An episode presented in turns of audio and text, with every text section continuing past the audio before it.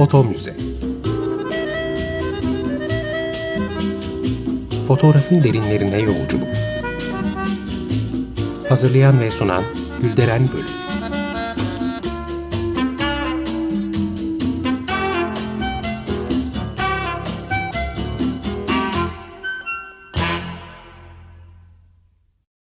Merhaba değerli dinleyiciler, fotoğraf tarihçiniz ben Gülderen Bölük.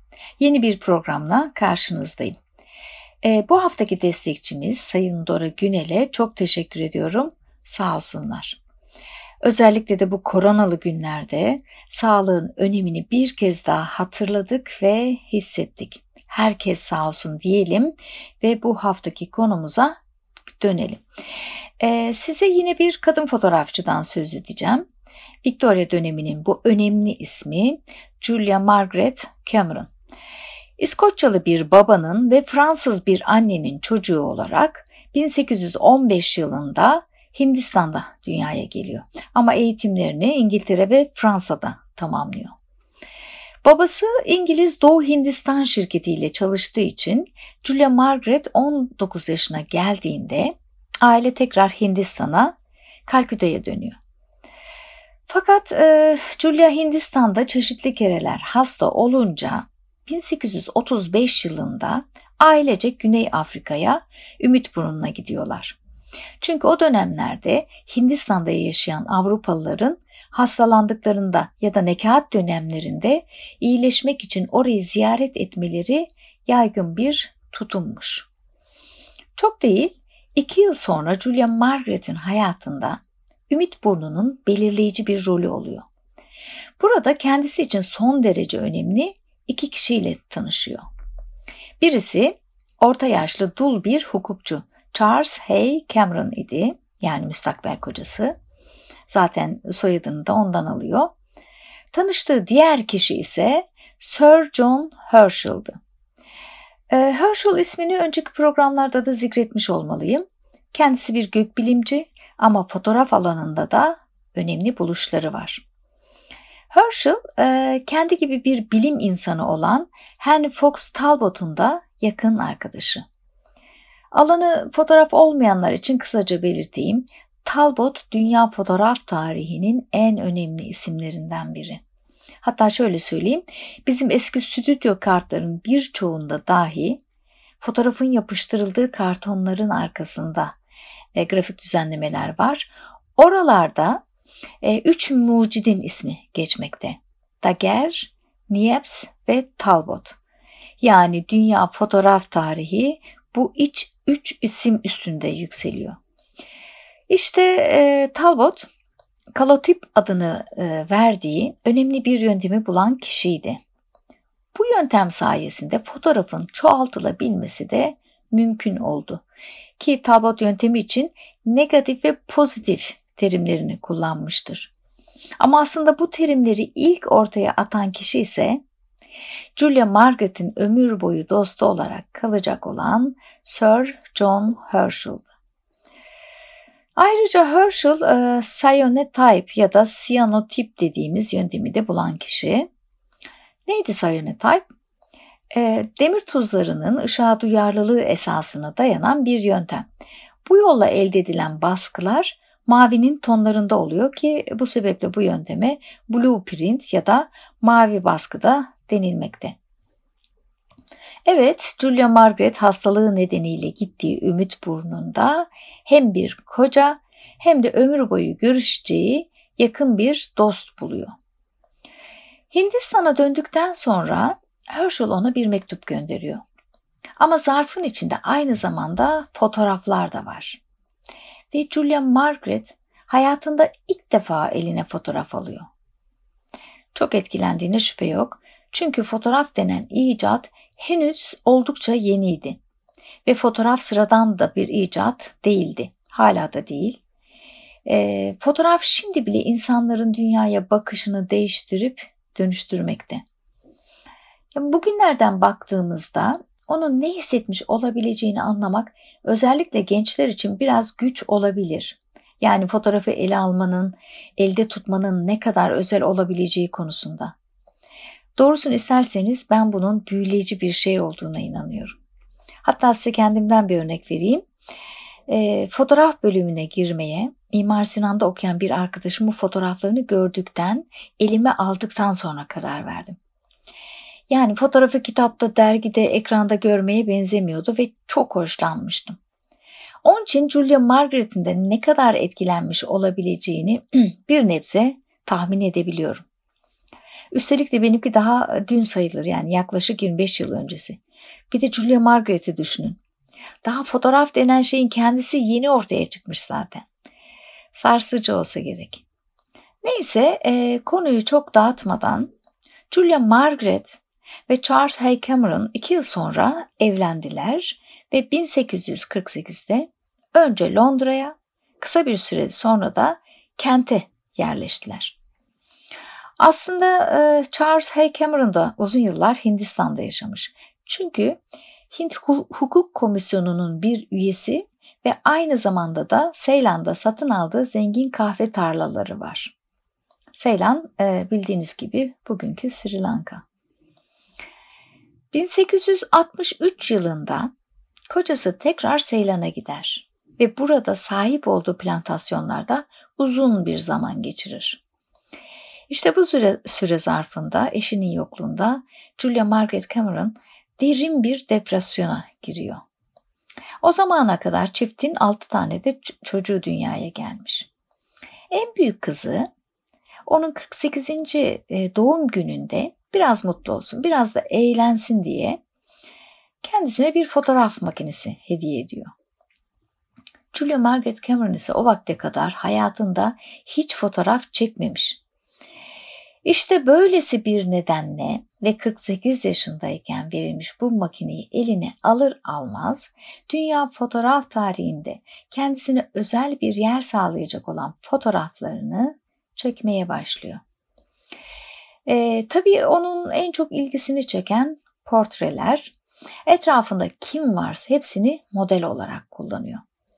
Aslında e, Julia Margaret Cameron makinesini eline aldığı andan itibaren ne çekmek ve nasıl çekmek istediğini iyi biliyor. Açıkçası beni de en çok etkileyen nokta burası. Geçtiğimiz programlarda e, Dayan Arbus'u da anlatmıştım. Julia Margaret'le kıyaslandığında çok başka yerdeler ve çok farklı bakış açılarına sahipler. Ama her ikisi de ne yapacağını gayet iyi biliyordu. E, diyen kısa bir süre için bocalıyor ama o kadar. Sonrası muhteşem. Hatırlayacağınız üzere diyenin ilgi duyduğu konular kimsenin ilgi göstermediği, yok saydığı ve yüzleşmeye çekindiği veya değer bulmadığı konulardı. Tabii her ikisinin arasındaki fark sadece konu seçimiyle sınırlı değil, diyen konularına yaklaşımıyla ve onları ele alışıyla da Julia Margaret'ten ayrılıyor. Ama her ikisi de ne yapacaklarını, daha doğrusu ne yapmak istediklerini gayet iyi biliyorlar. Düşünüyorum da bugün bizde e, eline hiç kamera almamış bir kişiye bir fotoğraf makinesi uzatsak, ne yapmak istediği konusunda kadar net bir kararlılık gösterebilir mi? Ve tabii seçtiği konuyu da net bir e, şekilde ya da nasıl bir şekilde ortaya koyacağını, ona nasıl yaklaşacağını bilebilir mi? Açıkçası ben e, çok fazlaca ihtimal vermiyorum. Hatta fotoğraf bölümünü bitirenlerin dahi e, bu kararlılıkta olduklarını çok göremiyoruz ne yazık ki. Fakat bu iki kadın özelinde şunu söyleyebilirim. Her ikisi de sanatı bilen, anlayan, yanı sıra çok okuyan, meraklı ve gayretli insanlardı. Sihirli bileşen bu olsa gerek. Evet, e, Julia Margaret'e dönersek ilk yaptığı şey kömür mahzenini bir karanlık odaya dönüştürmek. Ve o zamana kadar kümes olarak kullanılan bir serayı da stüdyoya çevirmek. İlk başta bazı fotoğrafları bulanıktı ve tüm baskılar başarılı bir şekilde banyo işlemlerinden geçemedi. Ama olsun Julia Margaret fotoğraf konusunda çok istekliydi. Kızının bir eğlence e, olarak amaçladığı şey onun için bir tutku haline geldi. O küçük ve sıradan fotoğraflar çekmek değil sanat yapmak istiyordu ve çok kararlıydı. İleriki yıllarında, zamanlarda Herschel'a yazdığı bir mektupta e, fotoğraflarının nasıl anlaşılması gerektiğini açıklıyor. Şöyle diyor, amacım fotoğrafı yüceltmek ve ona yüce bir yüksek sanat karakteri katmak. Bunu yaparken hakikatten hiçbir şey feda etmeden gerçeği ve düşünlerini bir araya getirmeye çalışıyorum. Julia Margaret'in bahsettiği yüksek sanat ya da high art akımı tam da bu dönemin yaklaşımı ve bu akımı benimseyen fotoğrafçılar tıpkı dönemin ressamları gibi konularına ahlaki değerlere ağırlık veren simgesel ve öyküsel temalardan seçtiler. İncil'den, efsanelerden, şiirlerden beslendiler. Evet, değerli dinleyiciler, Julia Margaret Cameron neler yapmış, neleri konu edinmiş, konularına nasıl yaklaşmış bunları konuşacağız. Ama şimdi kısacık bir müzik arası verelim. Eleni Karendro dinleyelim. Sonsuzluk ve Bir Gün.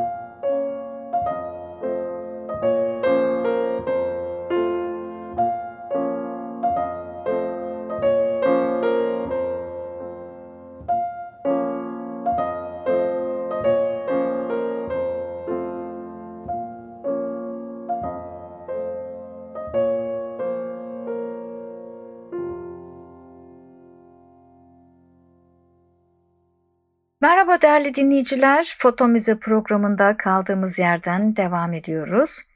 Julia Margaret Cameron'ı konuşuyorduk. Doğum gününde 48. yaşına girerken kendisine hediye edilen fotoğraf makinesini eline alır almaz çalışmalara başladığını söyledik. Julia Margaret manzaralar ve mimari fotoğraflar çekti ama daha çok onun portreleri ve figüratif çalışmaları öne çıkıyor. Çevresindeki insanların pek çoğu aralarında Dante Gabriel Rossetti, Charles Darwin, Alfred Tennyson gibi isimlerin de bulunduğu sanatçılar olduğunu belirteyim. Çevresindeki bu aydın kişiler onun harika portreleriyle kaydedildi. Bunların da ötesinde Julia Margaret etrafındaki genç kadınları da tekrar tekrar fotoğrafladı. Daha doğrusu çalışmaları için model olarak kullandı. Tabi çocuklar da e, nasibini aldı. Şimdi o dönemdeki fotoğraf anlayışına biraz değineyim. E, 1860'larda ticari fotoğrafçılar için netlik, baskı kalitesi gibi teknik kriterler son derece önemliydi. Hatta başarının bir ölçüsüydü. Fotoğraf gerçeği gösterme sanatıydı. Böyle değerlendiriliyordu. Oysa Julia Margaret Cameron bu katı tutumu reddetti. Onun için fotoğraf yaratıcılıkla gerçeği birleştirebilir, iç içe geçirebilirdi. Ve bu inancı doğrultusunda işler üretti. Sıcak tonlarda, yumuşak geçişli ve sınırlı netliği olan figüratif fotoğraflar üretti. Konularını da İncil'den, edebiyattan, alegorik unsurlardan ilham alarak oluşturdu. Tabii fotoğraf cemiyetlerindeki sergilerde teknik olarak çok eleştiri e, aldığını da belirteyim. Çalışmaları üzerinden biraz örnek verecek olursam Mesela yeni Emily Mary Principe'i model olarak kullandığı bir portreden söz edeyim biraz.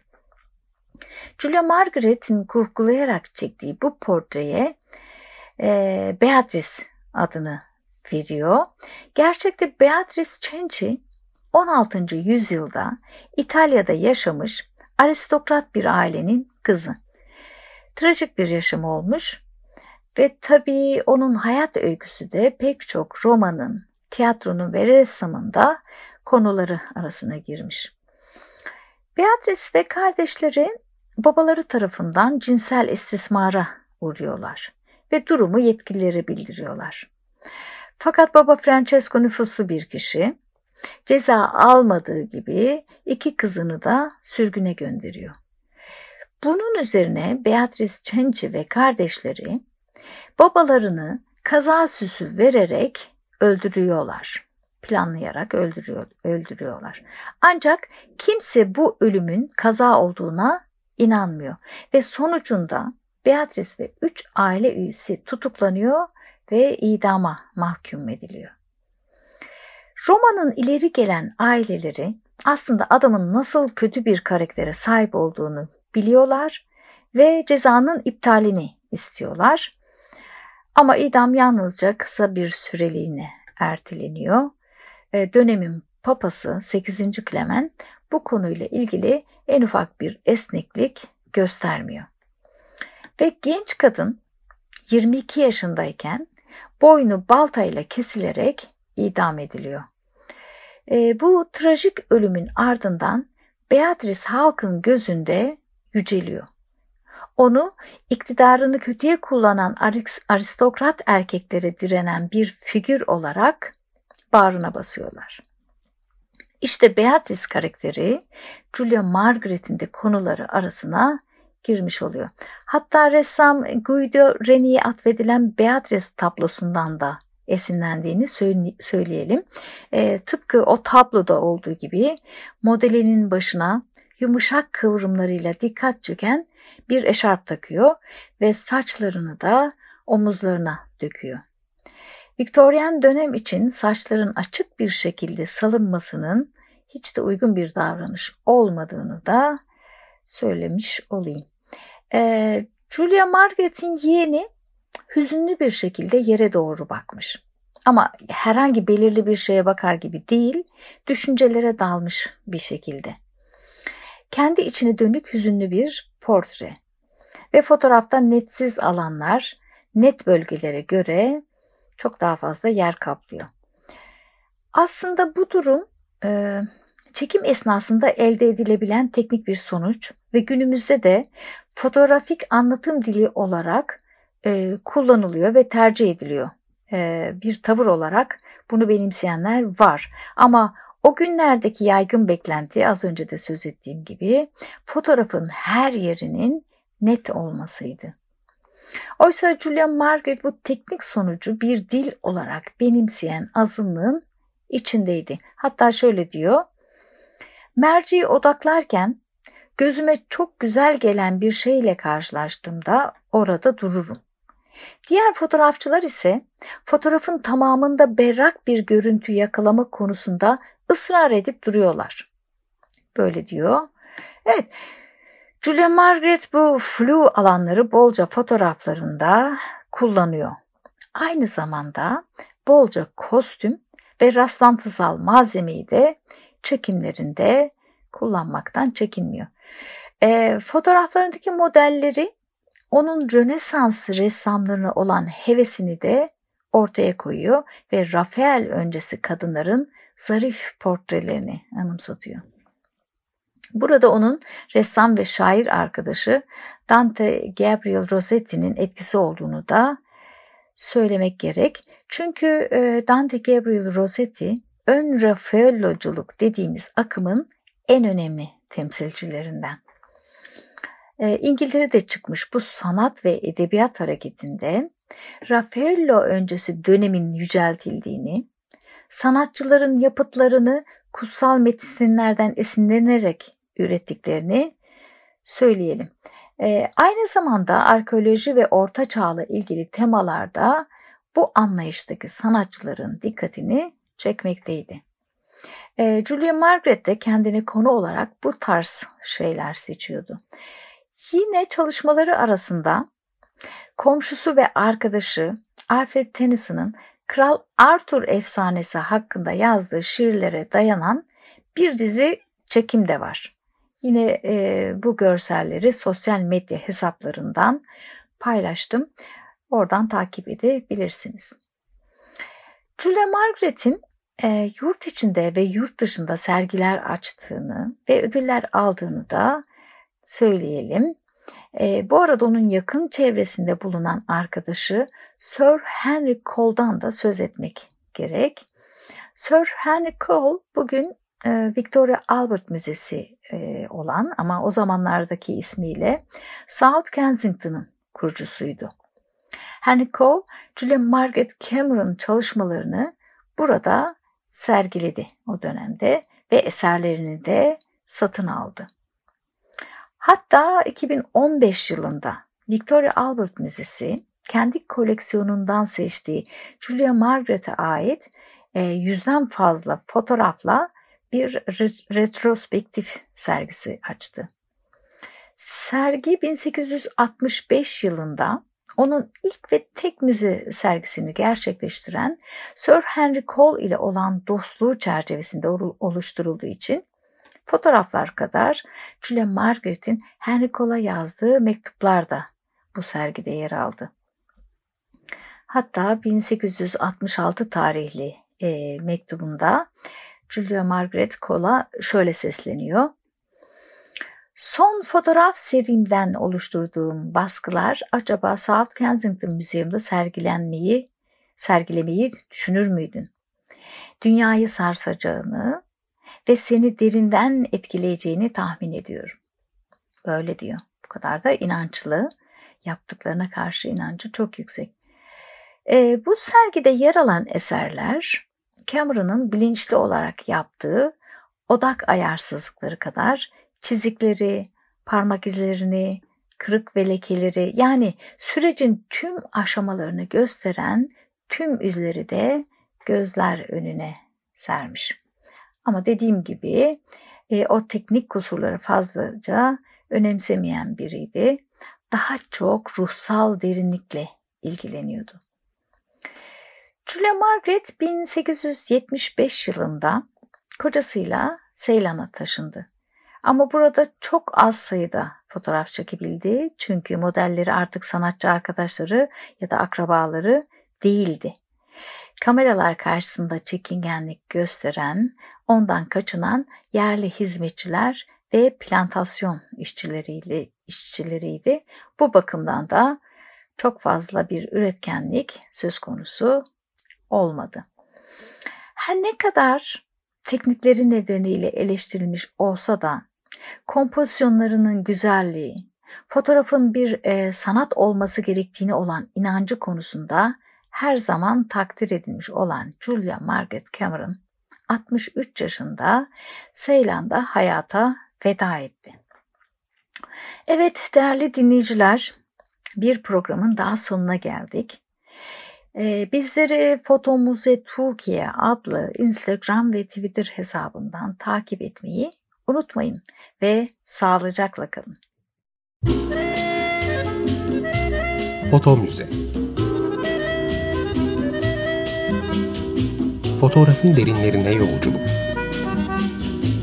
Hazırlayan ve sunan Gülderen Bölüm